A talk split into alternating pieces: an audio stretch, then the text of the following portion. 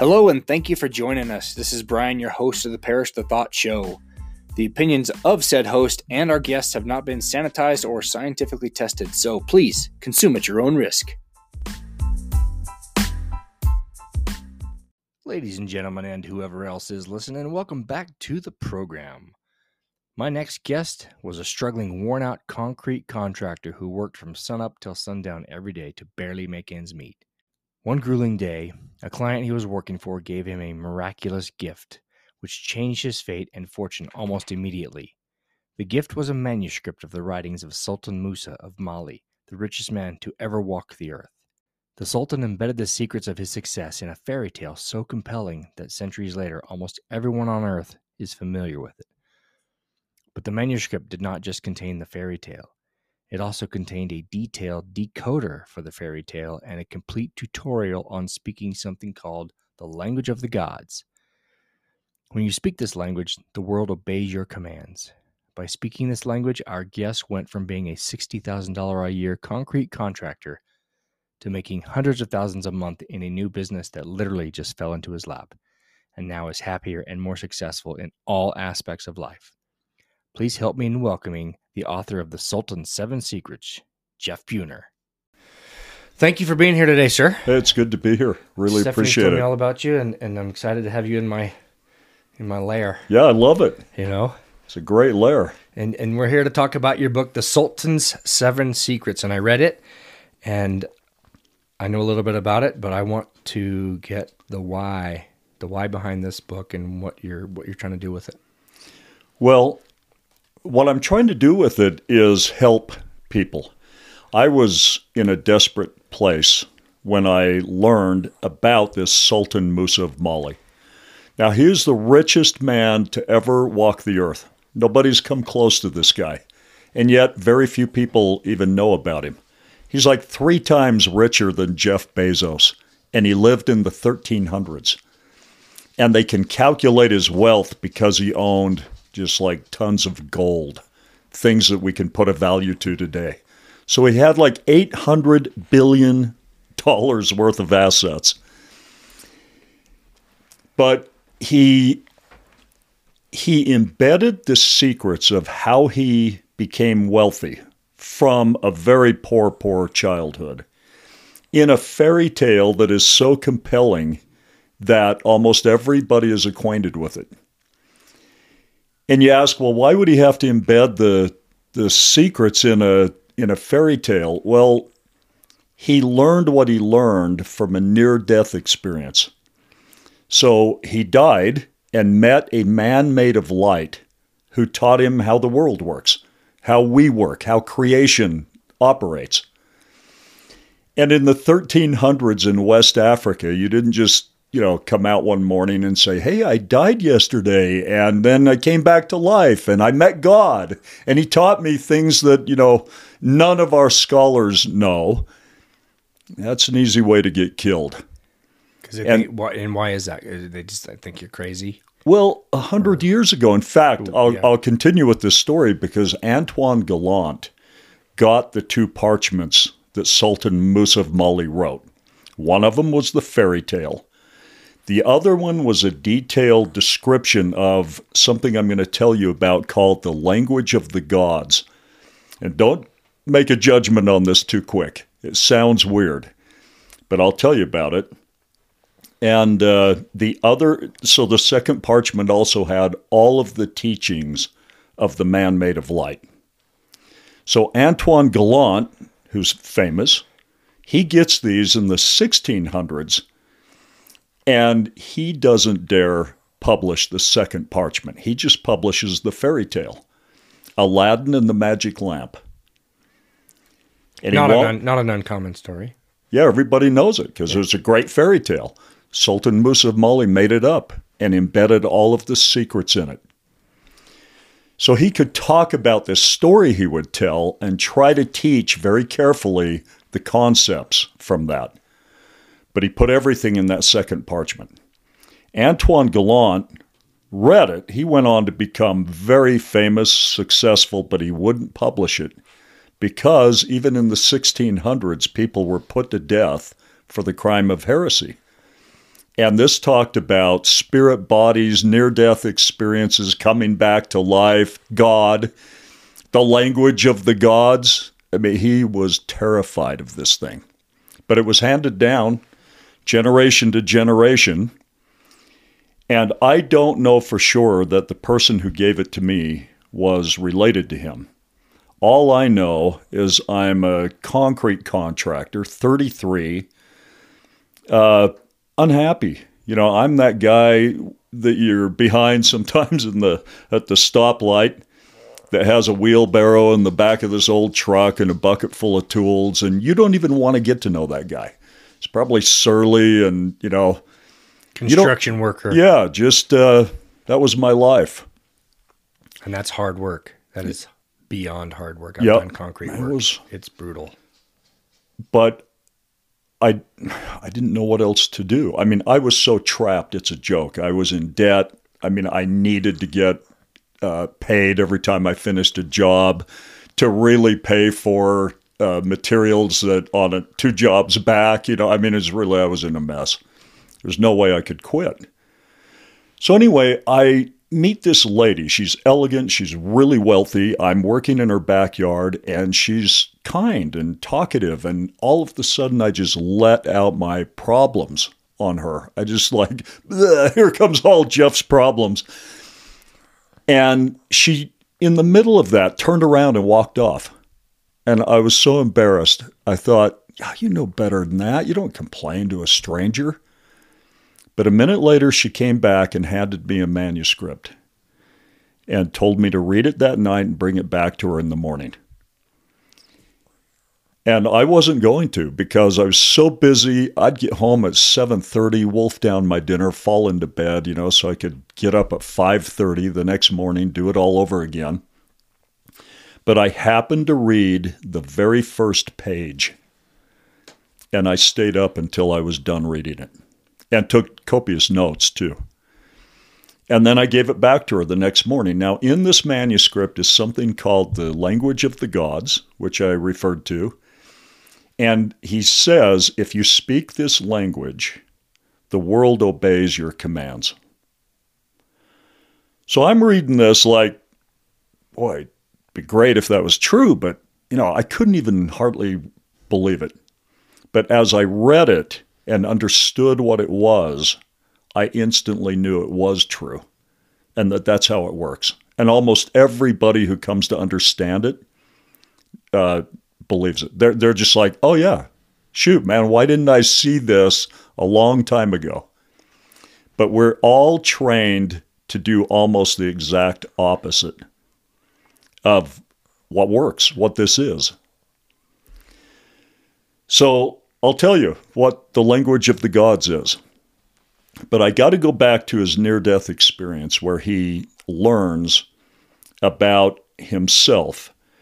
And then I'll also relate it to the four main elements of the fairy tale. So, of course, Aladdin is the conscious mind, and that's the entity you think of as you. But you're a lot more complex than that. The genie that can get you anything you want, that is your subconscious mind, what he called the veiled mind.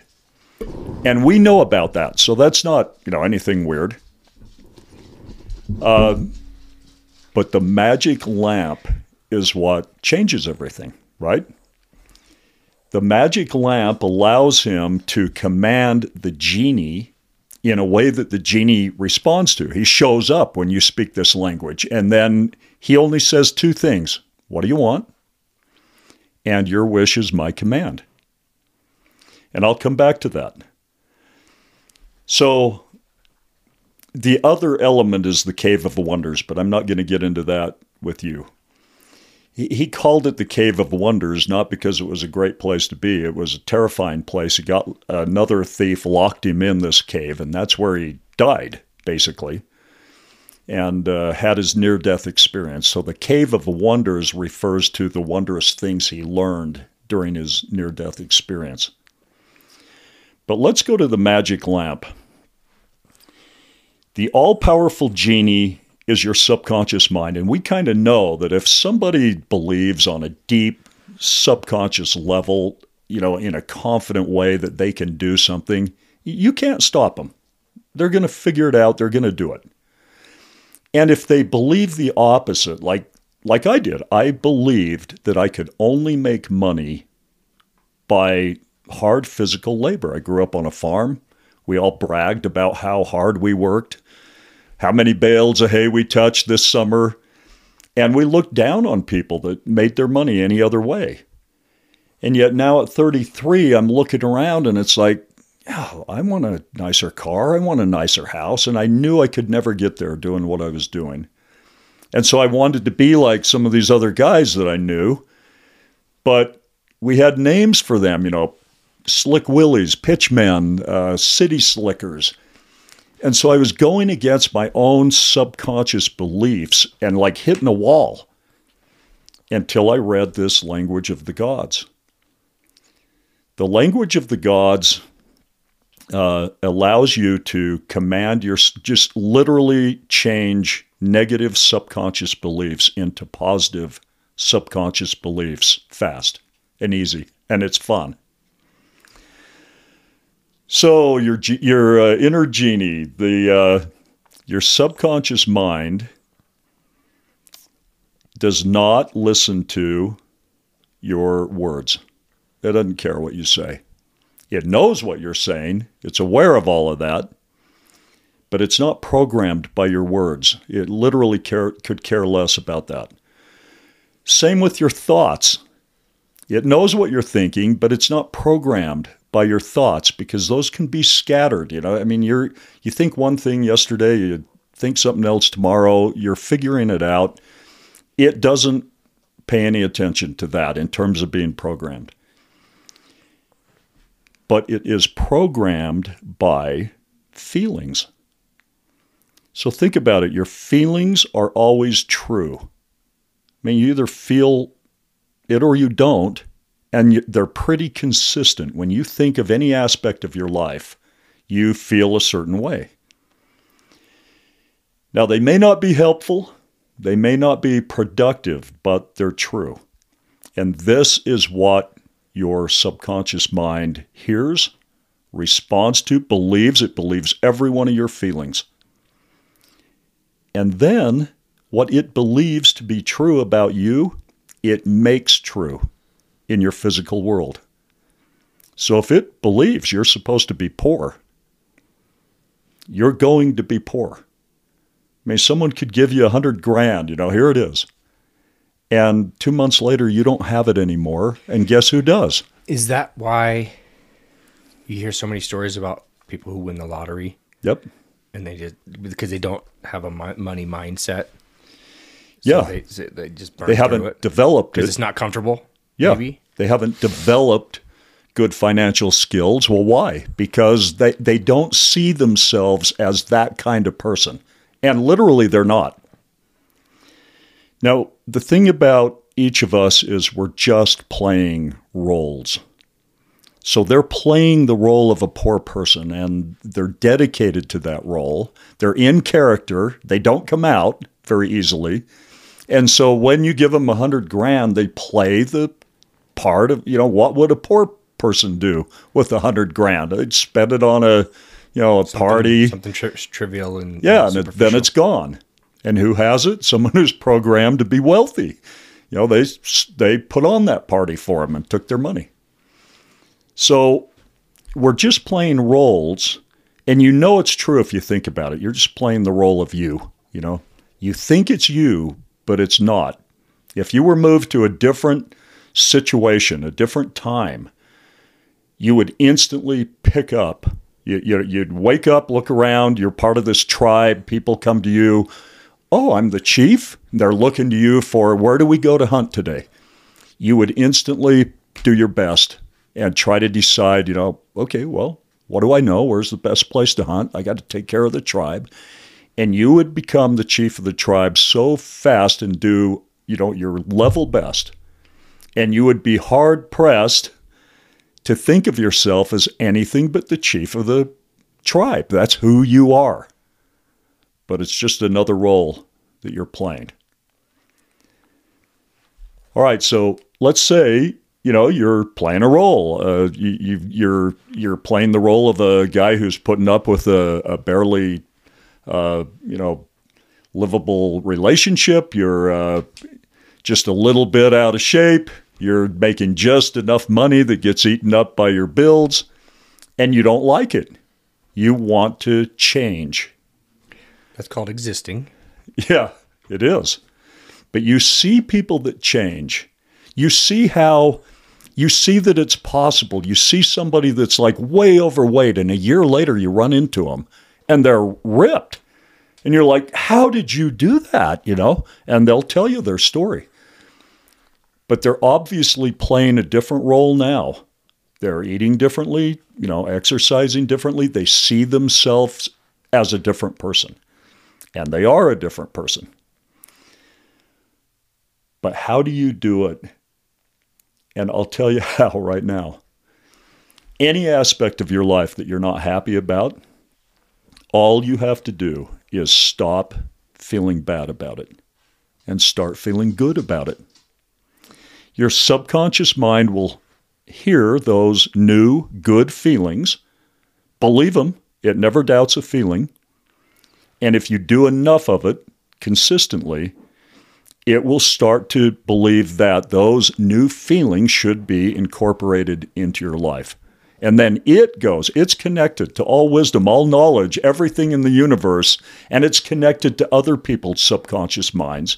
And it will go find the situations and circumstances to make its new belief true. We call these coincidences, weird coincidences. Is that like not being angry or frustrated about those feelings or that situation, but saying almost like, okay, previous life, thank you for what you've taught me. Yep. You got me to this point. Appreciate all you've done. Now it's time to move on. Is that an oversimplification? I always try to just simplify my brain. No, you're right on. But think of it more like a football game where a team is losing. And, you know, they just can't do anything right. Nothing's going their way. And then they go in the locker room for halftime. And the coach gives them the pep talk of their lives. And now they come out and they're like, this is a new team. They're hitting different. They're, you know, they're executing differently. All he did in the locker room is paint a new picture for them of who they are, how they could play this game, what they could accomplish. And he paints this picture that makes them feel differently about the game, about who they are. And you act on your feelings. So they come out, they feel like hitting now because they see this scenario in their minds where we take it to these guys. We can do it, you know, and that's all this is. There's changing. Like more, there's more in them than they thought there was in. Yeah, or like unbelievably more. You're barely scratching the surface of who you are and what you can do if you change your psyche. But your subconscious mind controls, that's the mechanism that controls your life. And Musa compared it to an all-powerful genie when the man made of light showed him the power of this thing. Nothing is outside of your ability if you turn your subconscious mind loose on it. And remember, it only says two things, you know, what do you want? And then your wish is my command. But here's the thing. It's always asking, what do you want? What is wanted? And you're always answering by the way you feel. So think about how you feel right now, about money, about your relationships, about who you are, your capabilities, your health, your fitness level. And however you're feeling, that's what your subconscious mind believes to be true about the role you're playing. And again, it just is supporting your role so you can learn from it. But if you change your role by changing your feelings, it will support that new role. And weird stuff will happen. We call it weird, but maybe normal, but weird just because we're so not used to Exactly. It's such a different mindset. Yeah. Let me give you an example of that. When I started speaking the language of the gods. To yourself? To myself. By changing my feelings, and we'll come back to this because, you know, there's the obvious question. Wait a minute, Jeff, I'm supposed to feel good about, you know, my relationship, for example. Well, my wife literally, you know, treats me like garbage, and I'm not sure I like her, and we do nothing but fight. How am I supposed to be feeling good about this? I'll answer that. Make a decision too? I guess. Well, no, it's even easier. Simple. It's even better than that, but we'll come back to that. I'll tell you how I changed my feelings, but let's just go from I changed my feelings. And I went from a surly kind of, you know, I was angry. I was angry at life. I was angry. Everyone else seemed to have stuff I couldn't get. I was in debt. I just felt unhappy about my life. And when I spoke the language of the gods, the first thing I noticed is the change in me. I felt differently. And you know when you feel differently. If you wake up surly and unhappy and feeling like, crap, I'm still alive and I got to go to work.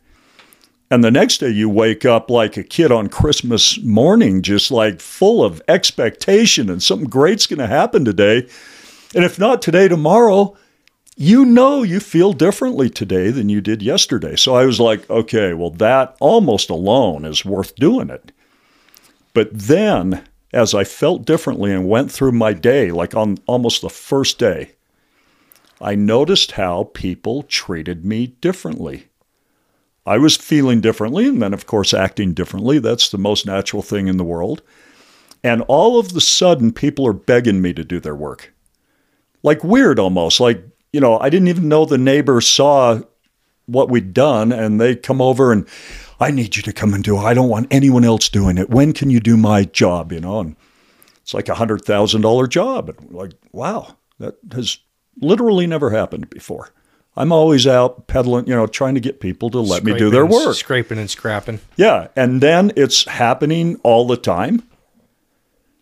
And then collecting money was always, I've got the greatest money collection stories from, you know, before speaking the language of the gods, trying to get my money out of people. And the extent I had to go to get it. After I changed my feelings, and I noticed this like right off the bat, people would happily hand over the money. I didn't do any collections anymore. And I noticed it was like, okay, this is too bizarre. I'm acting differently. I feel differently. And now people just, the second I'm done, sometimes they'd come and say, hey, you're doing a great job. I know you're going to finish. I got to run to somewhere, or I'm going to be out of town tomorrow. So I'm just going to write you a check for the full amount right now. I'm like, that never, ever happened before. So you're attracting people on that same frequency or wavelength that thought like you did. Right. That's so, I mean, think about how practical this is. Someone comes in for the job interview and they're like, well, how much does it pay? How much time do I got to put into it? You're like, oh, yeah, let's sign this guy up. Right. Not. Yeah. So of course not. You know? Yeah. So then you don't give him the job and he leaves. Yeah, that guy's a jerk. People don't give me a chance. Always pointing fingers at someone else for, And yet a guy comes in and he's just like, hey, I almost don't care about the money. I want to learn from you. I love what you're doing. I want to learn how to take this, you know, product you've got and, you know, I want to go to work for you. And then you pay me what I'm worth or I don't know, you know, but okay, you hire that guy because he is playing a different role and it's a role that you want to be part of. And the other guy, you don't want to be part of his role. You know, and so then he uses that to further his belief that people suck. But it's just him. And so I was doing that too. I was surly. I was cross. I believed people weren't going to pay me. So You get what you expect. Exactly. But it's deeper than that. Your subconscious mind is connected to everybody else's subconscious mind. Have you ever walked in a room? And there's a guy clear on the other side of the room, but you know you don't like that guy. You've never met him before, but you know there's a problem between the two of you. Well, how would you possibly know that? Because your subconscious mind is connected to his, and you have a feeling about that guy. And guess what? He has a feeling about you. Now, if you get to know each other and start talking, maybe those feelings change and you could, you know, conceivably end up friends. But initially, you don't like each other. And the same, you know, the opposite happens. You see somebody for the first time and you're instant buddies. It's like, we've known each other forever. You know, this is all, your subconscious mind is running the show like pretty much 100%. And Musa was shown that.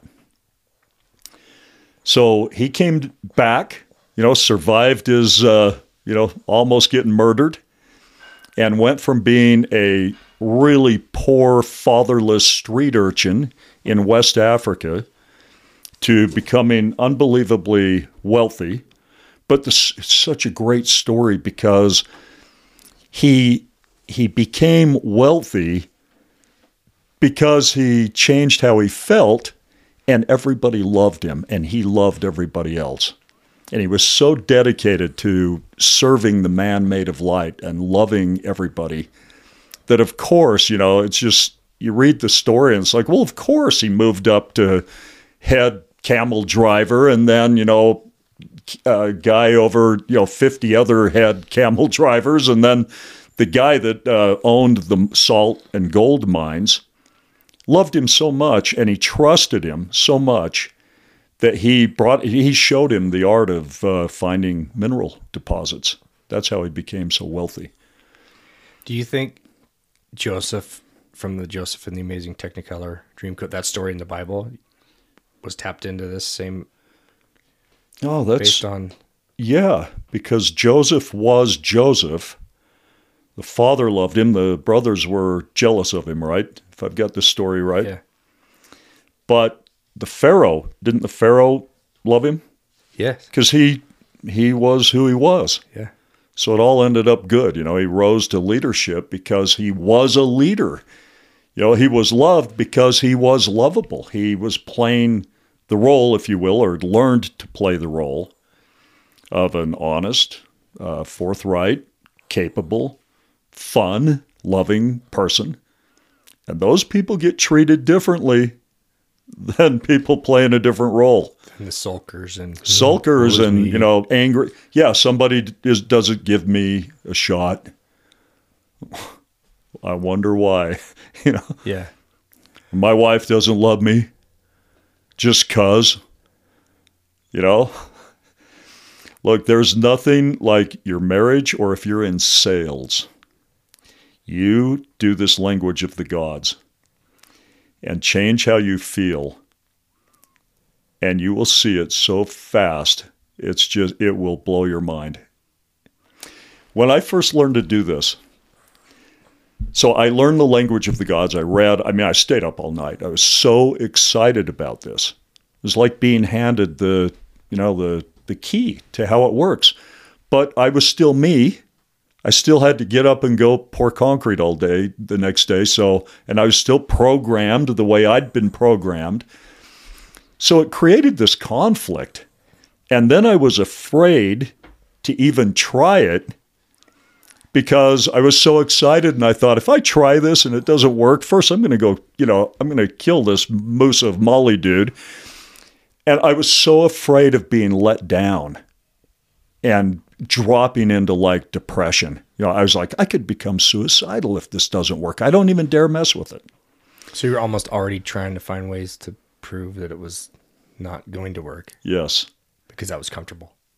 I was afraid to step out of my role for fear that would be bad. 'Cause, you know, I mean, you're comfortable in your role for a reason. Would that be comfort zone? Another term for that? Yes. Absolutely. Okay. So you speak to your subconscious mind in feelings. That's the only language it responds to. It speaks back to you in feelings. It's more than feelings. It's impulses, instincts, impressions, ideas, attitudes, motivations, but we'll just call it all feelings. So you can think about any aspect of your life, and you will instantly get a feeling Like, think about your finances. Instantly, you feel something, you know, good or bad. That's what your subconscious mind believes the role you're playing is supposed to, that's the way that role, the finances should be for that role. And you can do that with your marriage, your health, anything. So let's go back to how do you change it if something's crappy and you want to make it better and you learn this, you decide, okay, I'm going to change how I feel. In other words, I'm going to flood my subconscious mind with good feelings. I mean, like bury it in exciting, happy, fulfilling feelings about the aspect of finances. But your finances aren't any good, so how are you going to do it? All right. You were born, everybody was born with a superpower. And you're a pro at this. You are a born pro. It's how you've learned everything. But you've been literally trained to stop doing it way back when you were young. And that superpower is your ability to imagine and pretend. And part of that is imitation, to imitate. So you would observe, see something you thought was cool, and then you would imitate that. And you know this is true, like, you know, first day of school, you show up in what your mom bought you for, you know, the school year to wear. And you see this cool kid that you like, and he's wearing something else. Well, next day, what are you wearing? You know, this is how it works, but pretending. Let's go back to this concept. You pretended all the time. And there's a scripture in the Bible that says, the kingdom of heaven is within you. And then right below that, to access the kingdom of heaven or enter the kingdom of heaven, you have to become like a little child. And that child is weaned out of us as we become adults, become cynical. And don't raise your hand in class because you might get it wrong and be made fun of, so you don't do that. And you become an adult that never does that. And you just, you're right, you stifle the child. Well, what do kids do all day? Pretend they play. Pretend they're in a make-believe world all day long. And that's... They don't care what's going on physically around them. They could be in a dumpy rental, but they're jumping off the couch with a cape and I'm the sheriff and I'm the, you know, rock star. And they're just playing all the time. And so pretty soon your parents are like, hey, you got to go to bed, knock it off, you know, take that off, put down the little toy pistol you've made out of wood. I mean, go to bed. Be responsible. Ping, ping. You know, yeah, you're still running around, you know, and finally it starts to escalate. Hey, I told you to go to bed. Hey, knock it off. Get to bed, you know. And then at school, these well-meaning people needed you to fit into their program. And so it's like, Johnny, quit looking out the window. Why is your head's always in the clouds? You got to come to real life. You know, start living in reality. Johnny, get with the program. Get with it. And then you're even punished at some point for doing it. And so you stopped. Because people ask me, like, hey, if this is true, why don't kids turn out to be the things that they pretended? Well, it's because they stopped pretending that way. But as they lived those first years in a pretend world, many of their subconscious beliefs and their core values and their core character traits were set in those moments of childhood play. So even though they didn't become the rock star, there might be a subconscious belief in there that they can take control of the meeting. They can get up in front of a group.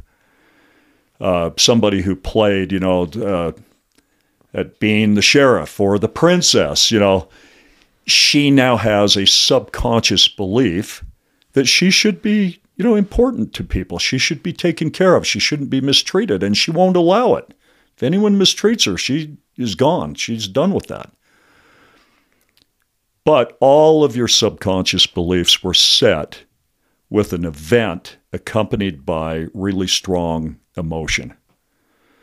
So even if you played a certain way as a child and a subconscious belief was set that you shouldn't be mistreated, well, if one of your parents is nutty and they're not a good parent and they mistreat you because of their, you know, the role they're playing, their flaws, what they believe, you can come out of childhood with a subconscious belief that you are the person who is mistreated, that people will mistreat you.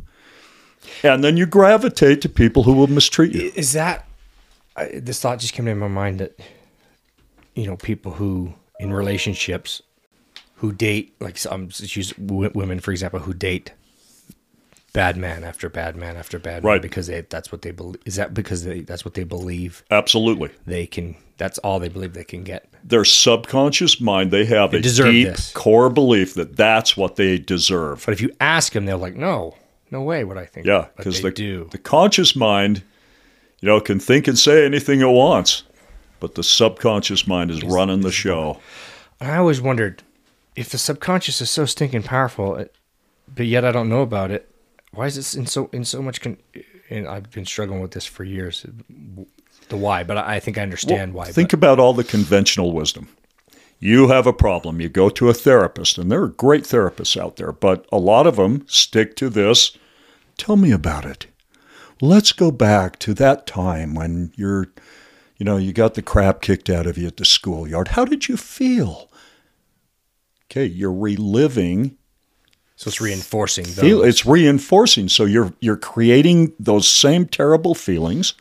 Your subconscious mind hears them, believes them, and keeps your physical world congruent with what it believes is true. But you told it what to believe in the language of the gods, in the language of feelings.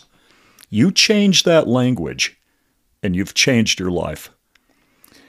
And you can see it in other people. You can look back at yourself and think, God, there was a time when things just flowed and deals just came to me. And then something changed, you know, but you don't know what.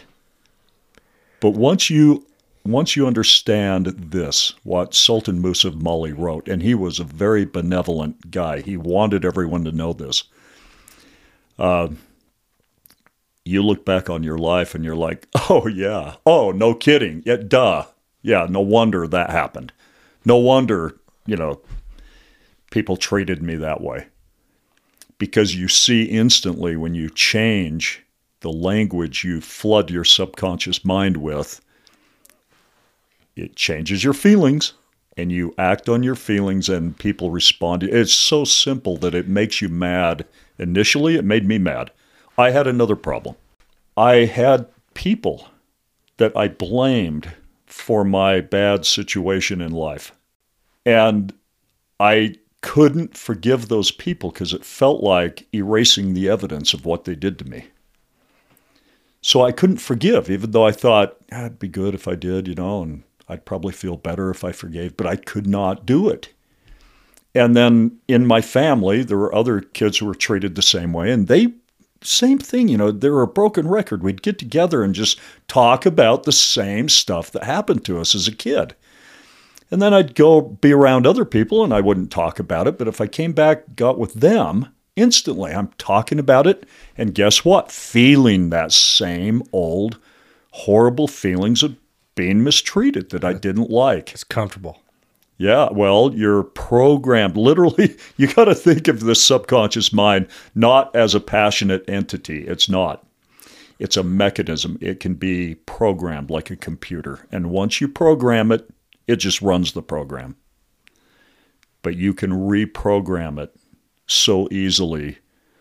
And the last thing you want to do is go talk about how you felt the past. You know, this guy did that and someone else.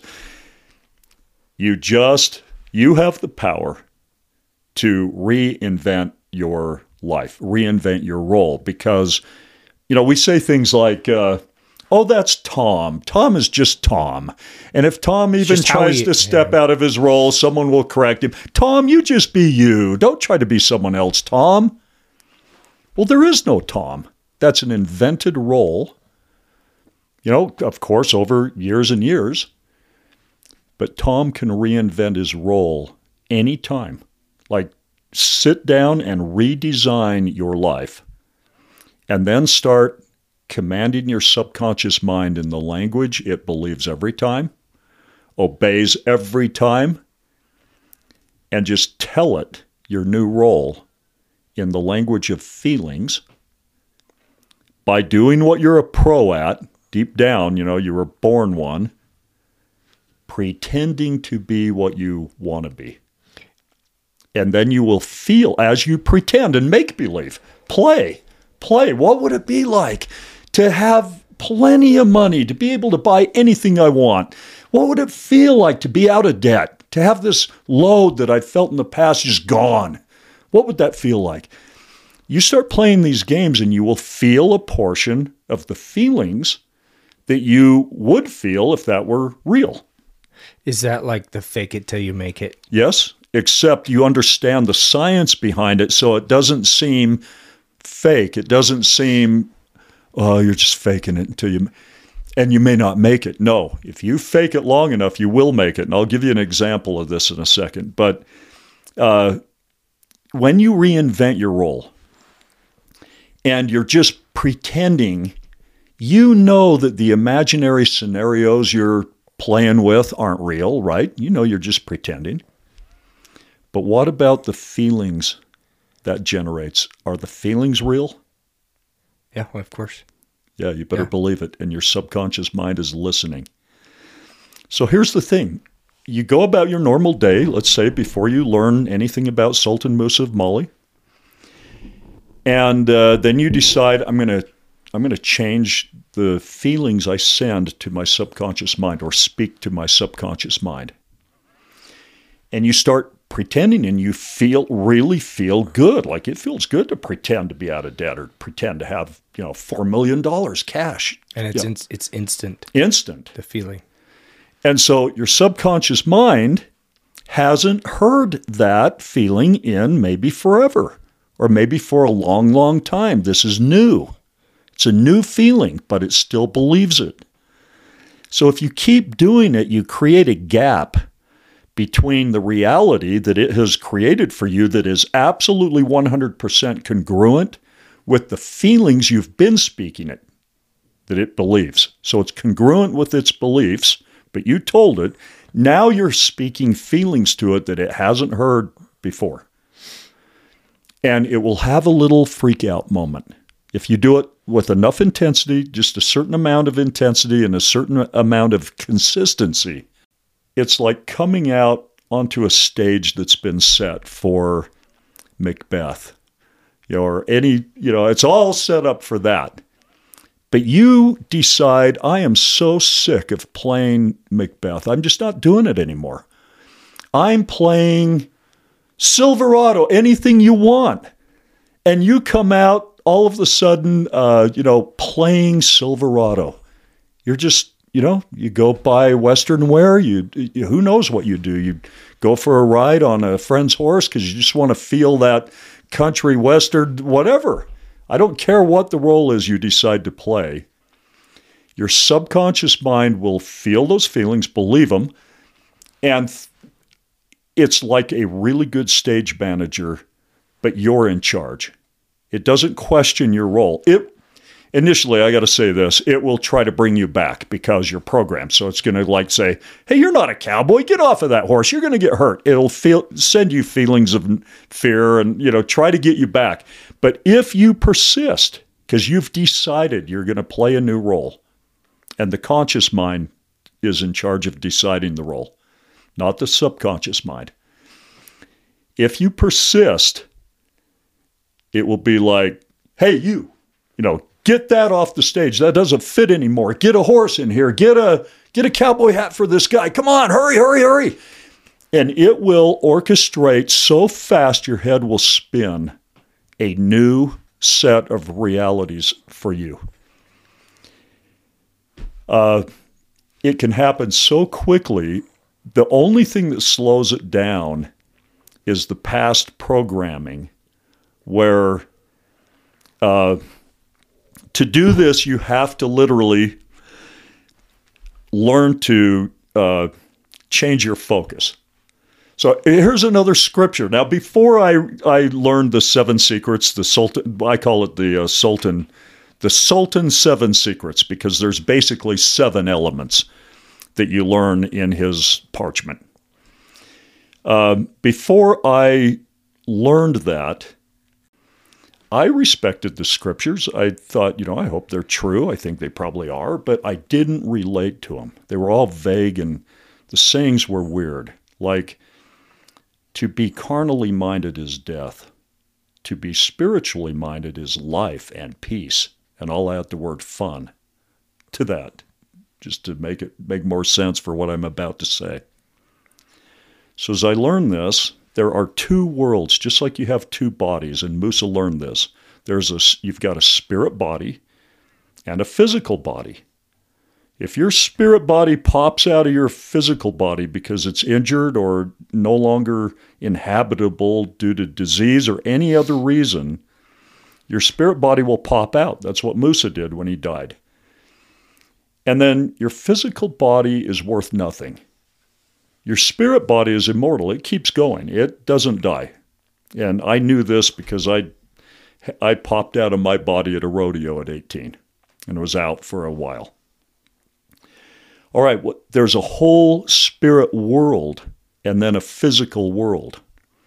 But just like your spirit body animates your physical body, your spirit world, and let's just call this your psyche so we can wrap our heads around what I'm talking about.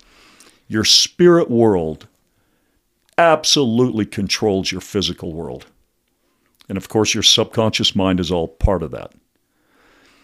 So I have to teach people, the most important thing is, all of your conventional teaching is, hey, you need a dose of reality. You need to focus, come back to earth, bro. Get with it, Is that where the down-to-earth phrase maybe comes from? Right. It's real down-to-earth. Yeah, and get your head out of the clouds is the opposite. Which is where we should keep them. You're a dreamer. You got to knock that off, right? Yeah.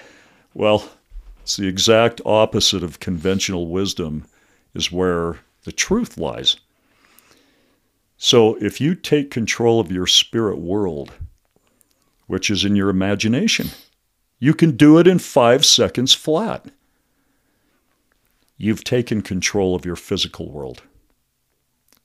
It's so easy and fast. But if you try to take control of let's put it this way. If you try to change physical realities without first changing spirit realities, you're just going to frustrate yourself. You're going to go around and around and around.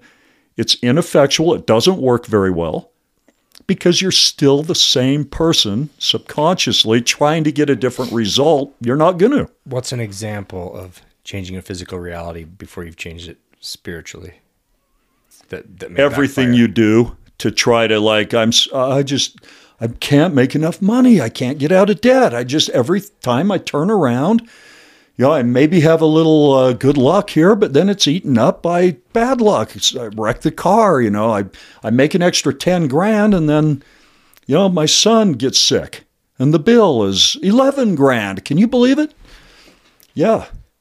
The second you change your psyche, you've changed your life. How you're thinking, how you're feeling, the movie you're running in your head. And the other example of the opposite of people trying to change the physical reality without changing their psyche is what happened to me when I changed my psyche by changing just the movie I was running in my head. I just invented imaginary scenarios that got me turned on and went back to being a little kid, just pretending, living in a make-believe world. I'd be driving my old work truck, but in my mind, I was looking out on the hood of a beautiful new Mercedes-Benz. And I'm driving to the job site, but in my mind, I'm pretending to be driving my boat out to my own private island. And while I'm working all day finishing concrete, I'm pretending to be building my own home on that private island. Well, you feel a lot differently about building your own home on a private island than you do in the hot sun, putting down another stinking patio for somebody else who's rich and you're never going to be. And the second I changed how I felt, like I said earlier, I must have acted differently. I must have smiled more. I must have put a little more pep, and I must have said hi more often. I don't know what I was doing differently physically, but people responded to it immediately. And I recognized that, and I liked it. I never told anyone, like my foreman, I never told him what I was doing. He just would have thought I was a, nut. So one day he stops work and he looks over at me and he's like, "What are you doing? Are you having an affair?" And I'm like, "No, why do you ask that?" And he's like, "Because you're acting so stinking happy. What's wrong? How dare you have that kind of happiness within your marriage?" Exactly. What's going on with you? And so I tried to tell him, I'm like, "I'm not having an affair. I'm just playing. I'm doing this thing that I read, and I'm like living in kind of a fantasy world, and just because that makes me happy." And I'm like, "You could do this, He's like, "Dude, whatever floats your boat," and he had no interest in it. He was okay with me doing it, but. Anyone can do this. Now, not everybody's ready for it, and that's okay too. We're all down here. Look, this is the other thing Musa learned. We're getting rich, like loaded in the currency of eternity, and that's experience. So whether you're having bad experience, good experience, some of each, your vault, your bank account, on high, if you will, is getting loaded. You're getting rich. So no experience is wasted. Yes, that's true. Okay. You're getting rich. But just to us, the conscious mind, the subconscious mind doesn't care if you're happy or sad. Not a bit. It's a mechanism. It's not a passionate entity. The conscious mind is, but it's not. And it knows whether you, ride your bike way too fast down the hill and wipe out at the bottom and skin your knees, you just learned something. You got some experience. You're smarter today than you were yesterday. Great. But the conscious mind isn't clapping. The people watching you do that are, but you're not.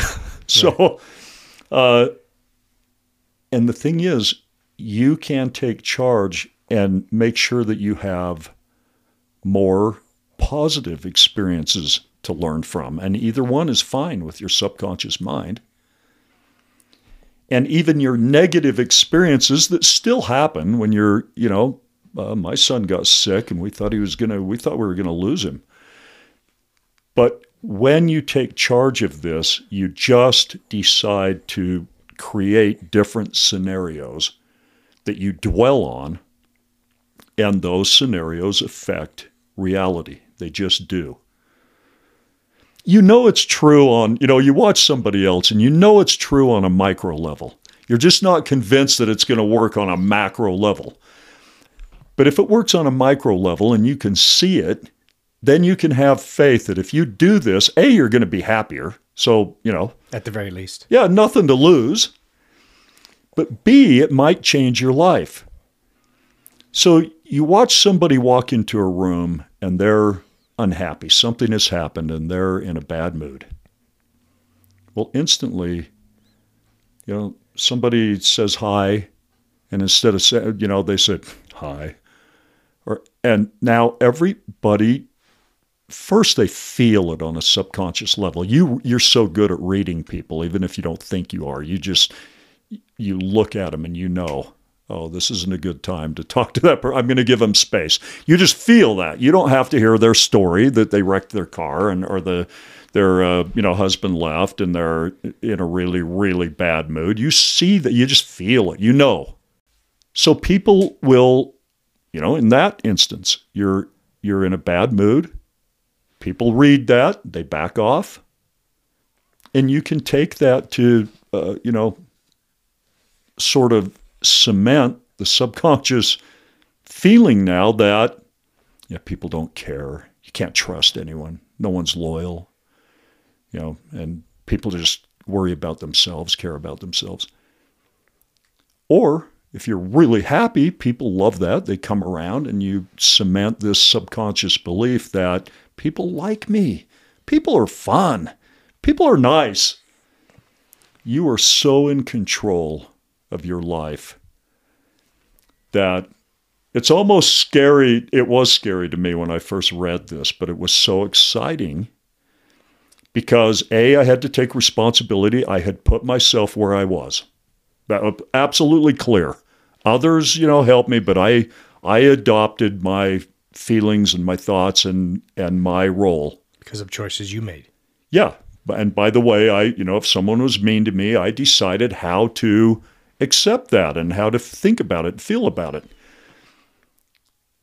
But it was offset by this incredible understanding that if I put myself where I am, so yes, I'm responsible, but if I did that, then I can put myself where I want to be. I think I've said enough in terms of like explaining it. So if you have questions, I'll just answer those. When I've read similar things like this in the past, and I've always resonated. It makes sense. The new me is like, yeah, this works. Changing. Well, I know, because I was like you up until I was 48, had my job, and I was just existing in life. Yeah. Both my wife and I were working, and we were making it. We were surviving. And I had this, I felt like I was at rock bottom. I had no hobbies. There was nothing that filled my tank. I was just existing. Yeah. Because that's what I was taught. And my dad said, just exist, son. Just survive. Like, Dad, I'm an expert at it. I'm sick of this. So I changed and I started doing sales. I never thought I could do that in my life because I was like, hey, I don't want to be a salesman. They're schmarmy. And yep. I've had the best 4 years of my life. Because I have changed what's going on up in between my ears. Right. And as an example, this last week I was on vacation. I had 5 cancellations on home sales in a week, which is brutal. But my attitude was, okay, well, whatever, we'll get more. I'll go get more. That was my, I said that immediately. Whereas a few years ago, I would have just focused on it and hyper-focused on, oh, nobody's buying. This market's crazy. Yeah. There's just nobody's gonna, But even that, it's a little disappointing. But I'll go get more. Yeah, I'll go get another one to fill that. So that's being a successful guy. You've learned to do something differently. Have a better attitude to see it. You've learned to run a better movie in your head because the old one leads to, unhappiness and failure. Okay, you just picked that up. But when you systemize it, when you see, oh, this is how it works, you will do exactly what you've done in the past to succeed, but like on hyperdrive. And let me answer this one question, because people say, well, I've done this. And it doesn't work. Yeah, what do you mean you've done it? Well, I read The Secret. Okay. The Secret gave you half of it. It told you to feel good, focus on things you want, and you'll feel good.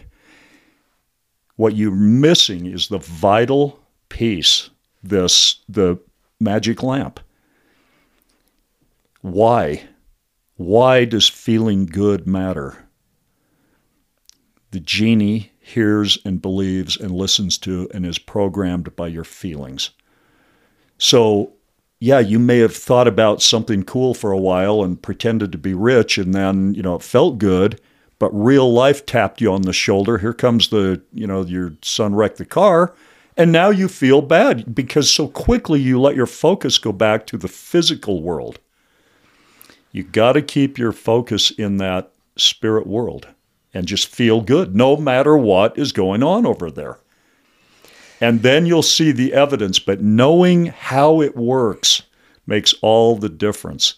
You will quit letting the real world dictate how you feel. Once you understand that, your subconscious mind is listening to those feelings, believing them. I'm not going to let it hear that anymore. I don't want it to believe that bad things should happen. So even when bad things happen, I basically ignore them. Three little words. I don't care. It's just a thing. It's whatever. Well, and bad things is a perspective. Exactly. Right. So I'm right back into my dream world that makes me feel good. And then your subconscious mind is so powerful when you play certain games. Now, the parchment I read was really heavy on concepts and really light on techniques. How do you do this? But for 28 years, I've done nothing but obsess over techniques, the best way to do this and help other people do it. And there are certain games that your subconscious mind absolutely loves playing, and it'll play them all day long, and you will feel fantastic while you're playing those games. And then it believes the feelings it's creating for you because you're generating these powerful, fun, imaginary scenarios. So failure is a circular. You're doing it consciously, but then your subconscious mind buys into it, and now it's doing subconsciously what you were doing consciously, and now your life is, aligned with that. But so quickly you can do the reverse. You put in a little conscious effort to create these imaginary scenarios that feel good. And at first, it's clumsy and because you're programmed to be something else. But if you keep doing it, eventually your subconscious mind starts doing subconsciously what you used to have to put conscious effort into doing. And now you just feel the emotion of confidence about that aspect of your life. You know it's going to be fine. You just know, oh, good things.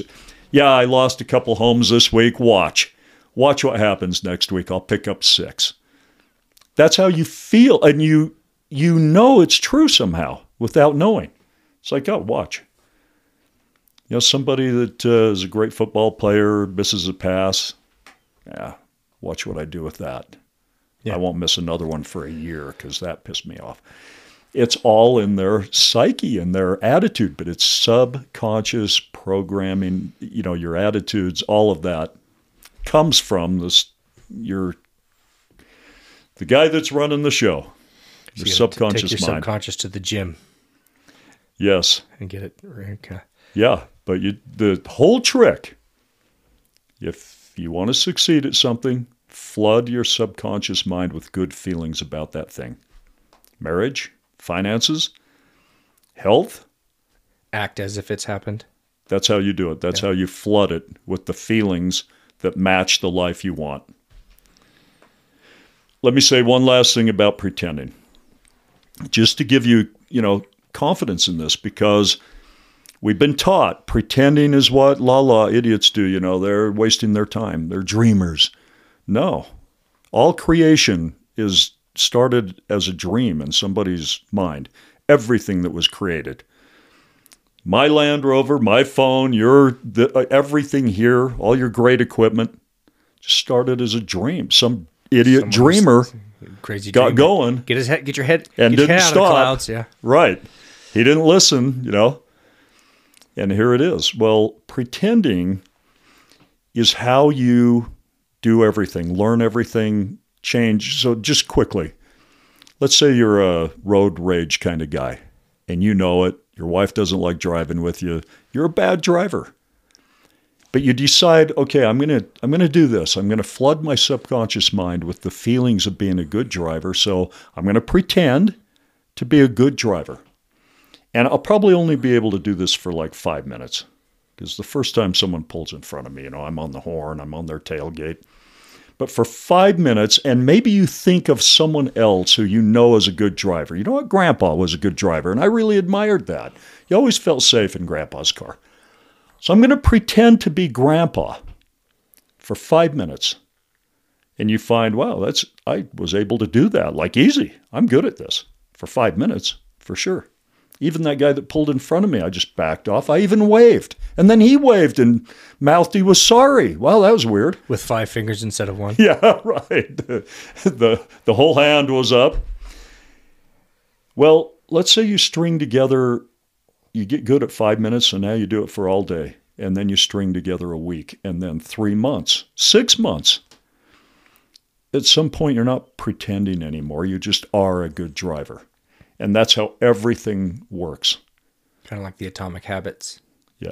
I haven't read that book, but it sounds great. It's like changing 1%, 1%, 1%. Yes. It becomes a habit. You change one little habit, like turning the rudder on a ship. It turns a little bit. Yes. And then eventually. And you end up in a way different place. Yes. Yep. Yep.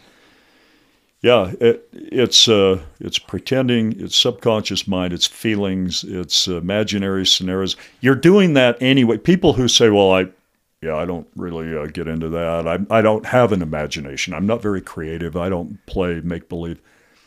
You are right now. Like everything that happens, you're using your imagination to give it value, to determine what it meant. You know, like you walk down the street and the guy across the street laughs, looks over right at you and laughs. But now he's gone. You're not, you're still walking, and now your imagination has to fill in the meaning. What did that mean? Is he laughing at me? Is he laughing at my clothes?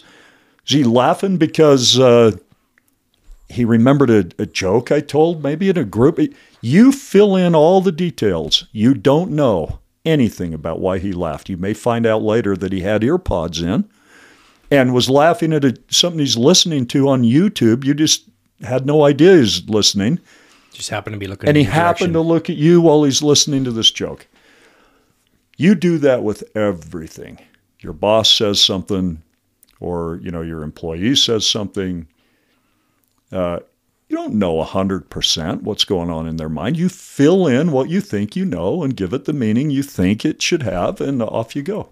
But so you are doing it already. And when you wake up in the morning and you think, okay, I got to go to work, you instantly start running the old habitual scenarios that make you feel the old habitual way that keeps you being you. That's why people can count on you. You act a certain way all the time. It's the thank God it's Friday, oh God it's Monday mentality. Horrible existence. Yeah, you do this and every day is Christmas. If you do it right, every day is Christmas. And something fantastic is going to happen. And then as soon as you say that, your subconscious mind starts hitting you with memories of all the fantastic stuff that has happened. That was like, from out there somewhere, things just fell into my lap. That business, this opportunity, that person I just met is so cool. How would I ever meet that guy? And yet now we're talking business and life is just wonderful. You do this and things change, and you can't stop it. You're not tough enough to stop it. If you change how you feel, you cannot stop what's coming, and it will come. And then it builds and builds and builds into bigger, better things. So you said that using the language of the gods is easy to make your life magical. So if it's so easy, then why aren't more people doing it? Every successful person, including you, is doing it in all of the areas where they're successful. Now, the problem is they haven't codified it. They're not sure what they're doing. So you find people who are extremely successful in one aspect of life, and they can be total failures in another aspect. But as soon as you codify it, as soon as you understand what you're doing, then it's really easy to transfer it to all aspects of life. So if you can, whatever is important to you, you can succeed at, that's for sure. When you say codify, does that mean making it automatic where you're not having to think about it much? Or what? Explain what you mean by that for the simple people in my audience, AKA me. What I mean by codify it is, successful people are doing the 7 secrets. They're feeding their subconscious minds good feelings about the aspect of life that they have confidence in, that they know they can succeed in. They're creating a beautiful vision of their success in that area. But they're doing it instinctively. They're not, once you tell them, hey, this is how you're doing it. You're creating this beautiful vision. That makes you feel good. Your subconscious mind hears and believes your feelings, and then it goes out and manipulates the circumstances of your life to align with what it believes. then they can be like, oh my gosh, I can use that in my relationship. I could use that for fitness. I could use it for, you know, getting along better with other people, anything. Because now they know why building a beautiful vision in your imagination is so important and what it's doing. And knowing the what and how and why changes everything. So in the book, if someone reads your book, which I believe you already told me how to get it, do each one of these chapters sort of line it out, or is there more that one has to do besides reading that book and applying what's in there? You could read the book and apply it, and you've got it.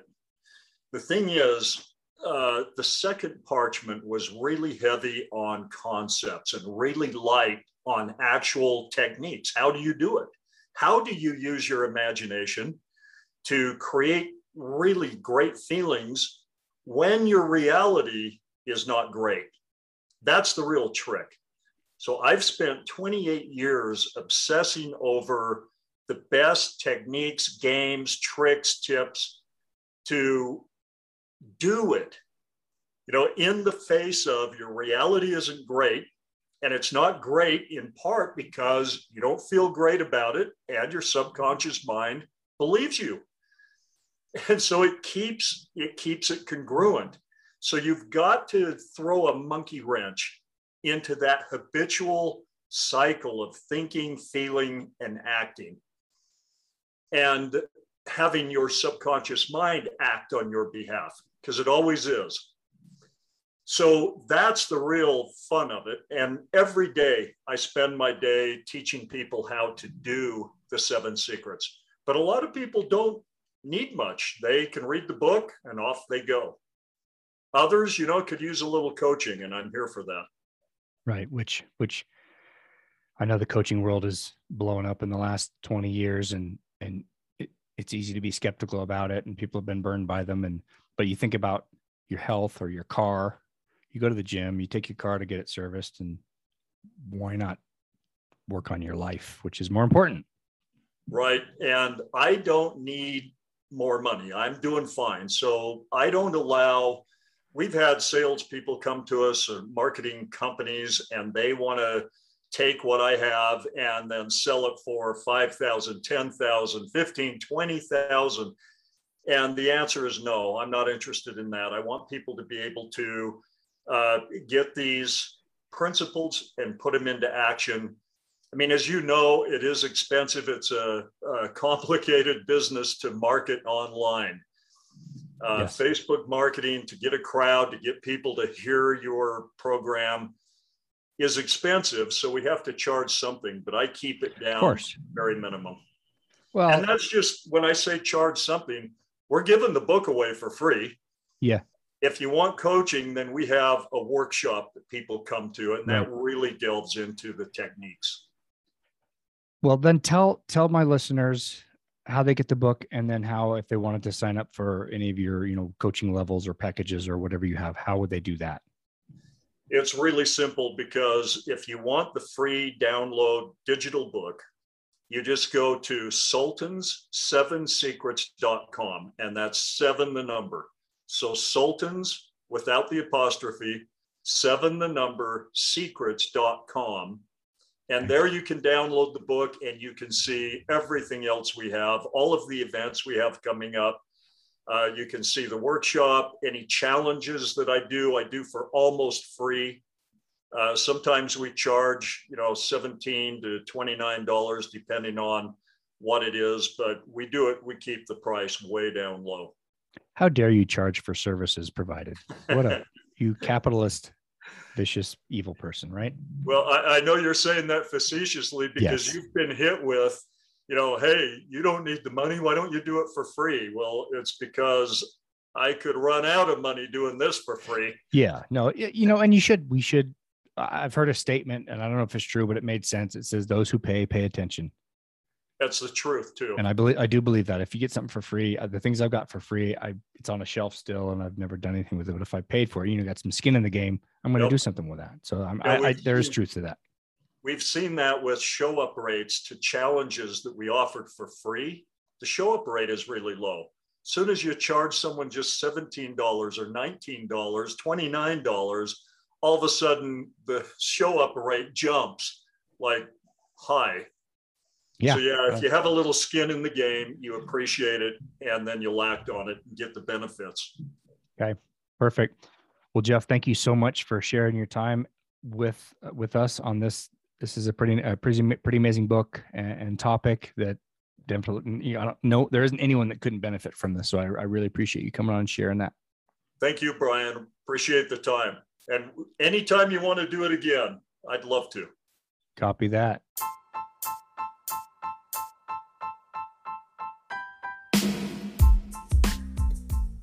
Thank you again for listening to the Perish the Thought Show. We would love your comments and feedback on our website at briankeithperish.com/feedback. If you love or hate what you hear, please give us a rating on whatever platform you find us. Hey, thanks again for listening to the show. I am so grateful you're here and continue to support my efforts. We're doing something a little new. It's called Ask Brian Anything. If you have questions, comments, concerns about any previous episode, or just want to know my perspective on anything, please send those to parishpodcast@gmail.com. That's parrish podcast@gmail.com, and I'll feature them on an upcoming episode. You're still here? Click on the next episode for more from the Perish the Thought Show.